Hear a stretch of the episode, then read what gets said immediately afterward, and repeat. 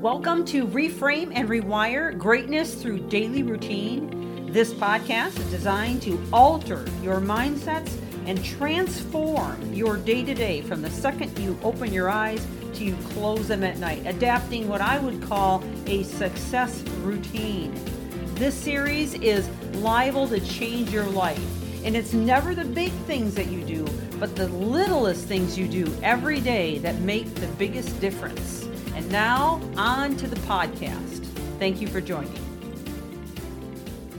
Well, welcome back to the podcast as we continue in this series on the art of conflict management. Well, today I want to talk to you about setting some boundaries or ground rules and also alternatives if it is a little bit too difficult to resolve these difficult conversations with the person that you are in conflict with. And um, and I think these are going to be some creative things for you. Um, in fact, I have one specific idea I'm going to share with you that I used with my family that worked rather well. So I'm hoping you're going to be able to glean something from that in addition to the past episodes that I've offered in this series. So if you're just now joining, I would encourage you to go back and listen from the very start. We've provided a lot of information thus far, and we have more to go. So it's really kind of a complex subject, and, and honestly needs to be covered from top to bottom, uh, because not every solution works for everybody, and I understand that. Um, so you've got to find the ones that are going to work for you and for your personality, for your family type, for your your specific conflict issue. And hopefully, you're going to find more than one that you can use again and again. All right, so let's talk about setting boundaries. Uh, it can be incredibly helpful to actually decide in advance what the boundaries are. So, before going into the conflict situation, think about what boundaries need to be set or what rules, what uh, ground rules need to be put in place for all parties.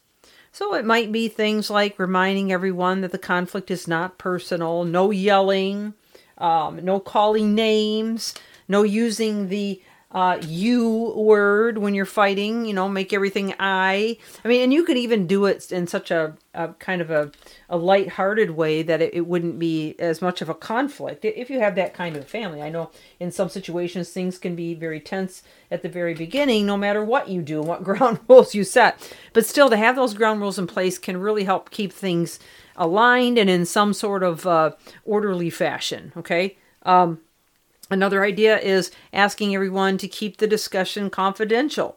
And uh, and that would be especially true in the case of you know a, a work environment if that's where it's going. Um, it, trusting everyone to manage their emotions and not make outbursts or hurtful remarks uh, or be um, or exaggerating or being dishonest. I mean, these are all great ground rules.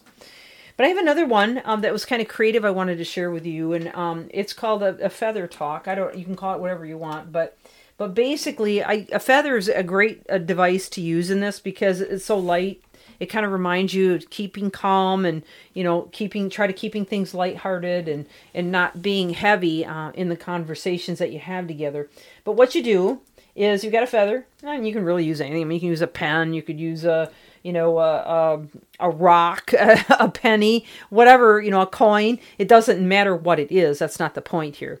Um, but if you have a feather, um, which is what I use, then it, it, each person would get a chance to talk while they were holding the feather. And, you know, if necessary, maybe there's a timer on it. So maybe they each person gets two minutes to share their heart. Okay. And so as long as they're holding the feather in their hand, no one can interrupt them. They can't no outbursts, excuses, you know, blame, uh, you know, interrupting, being nasty. You got to just be quiet and listen to the one who has the feather. Um, and then as soon as that two minutes is up, they have to pass the feather to somebody else, and then that person gets two minutes uninterrupted. And the idea is to try to keep things calm, orderly, but also to give everyone an opportunity to share very openly without being interrupted. Um, another method that I used with my teenage kids, which was very helpful at the time, um, is to pass notes under the door. Now, that may sound silly, but it really did keep things calm. So we'd have a you know sheets of paper or index cards or whatever, and we you know or one piece of paper that you just continually write on, fold up, send back under the door.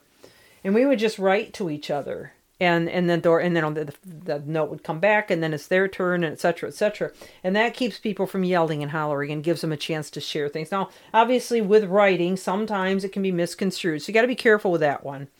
Um, and there were and then we got into the technology days we even would sometimes try to resolve conflict through text messaging um, which sounds silly. And again writing can be misconstrued so you got to be careful but uh, there were times when it was very effective, especially if everyone is too emotional and upset and angry or hurt. Um, so these are just a few things that you can do to try to to you know get things solved, uh, at least to some degree, where there's some peace.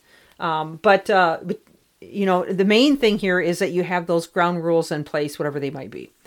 Um, if you can't seem to console the situation in any of those methods, um, you may have to have a third party step in. Now, that could be someone hired. I mean, there's moderators out there. I've mentioned that before. I even mentioned a name.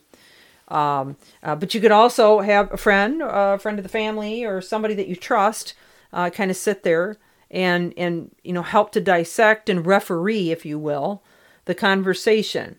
Uh, if you're afraid of retaliation, discrimination, or other uh, inappropriate or illegal ramifications for addressing the conflict, this might really be relevant to have. Um, you know oftentimes in in the work environment the hr person sits in but it could be a number of different individuals that would be appropriate in the situation a neutral third party can either act as a sounding board to retrieve facts uh, from each of the things that are spoken in each party uh, to achieve a resolution or they might just simply guide the conversation like a referee and keep time so that you don't waste the day having an unproductive conversation all right, well, that's all I have today. I definitely have more for you tomorrow, so please come back and share this with who it may help.